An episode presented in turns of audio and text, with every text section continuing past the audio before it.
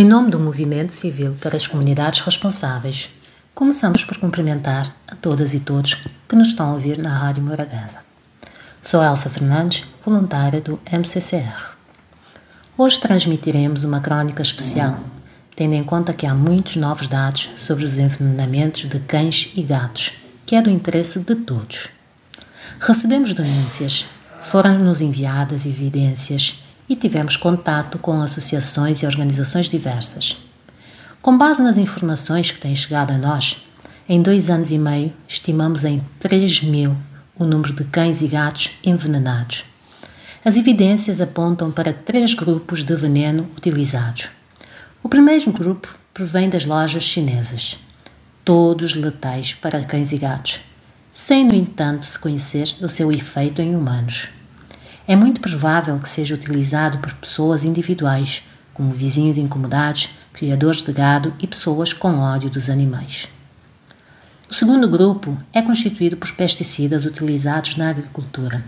Um deles é o carbofurano, identificado nas amostras colhidas durante as autópsias feitas em várias vítimas. Este, este pesticida é letal, mesmo em pequena dose, em animais e humanos. A sua utilização foi proibida internacionalmente, tendo em conta que envenena o solo, tem permanência prolongada, 120 dias, nas plantas e causa malformação em fetos. Cabo Verde aderiu à resolução da FAO neste sentido em 2015. O uso deste veneno é mais provável por pessoas individuais, como vizinhos incomodados, pessoas com ódio dos animais e, eventualmente, algumas entidades frustradas. O terceiro grupo de venenos é o PAPP, indicado para o envenenamento de cães pelo Ministério da Agricultura e Ambiente. Este veneno é letal para cães e gatos, mas também para humanos. Todos causam vômitos, convulsões, contrações epiléticas, falta de ar batimento cardíaco alterado e os animais acabam por morrer em extremo sofrimento.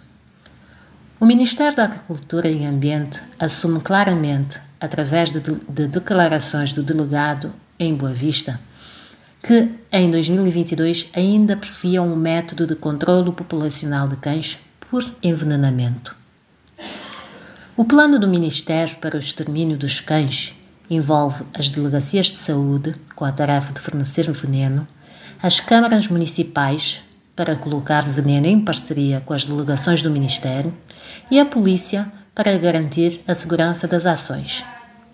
Lembramos que os maus tratos de animais de companhia, o que o envenenamento esgota, em 2021 já constavam como crime no Código Penal de Cabo Verde.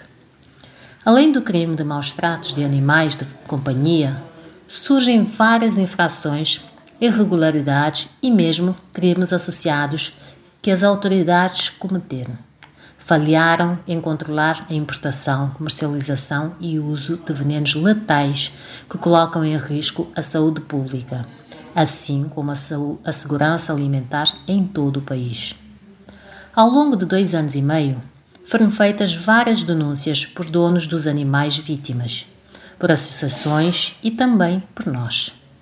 A polícia não mostrou disponibilidade para colaborar, o que agora, à luz do conhecimento do plano, começa a fazer sentido.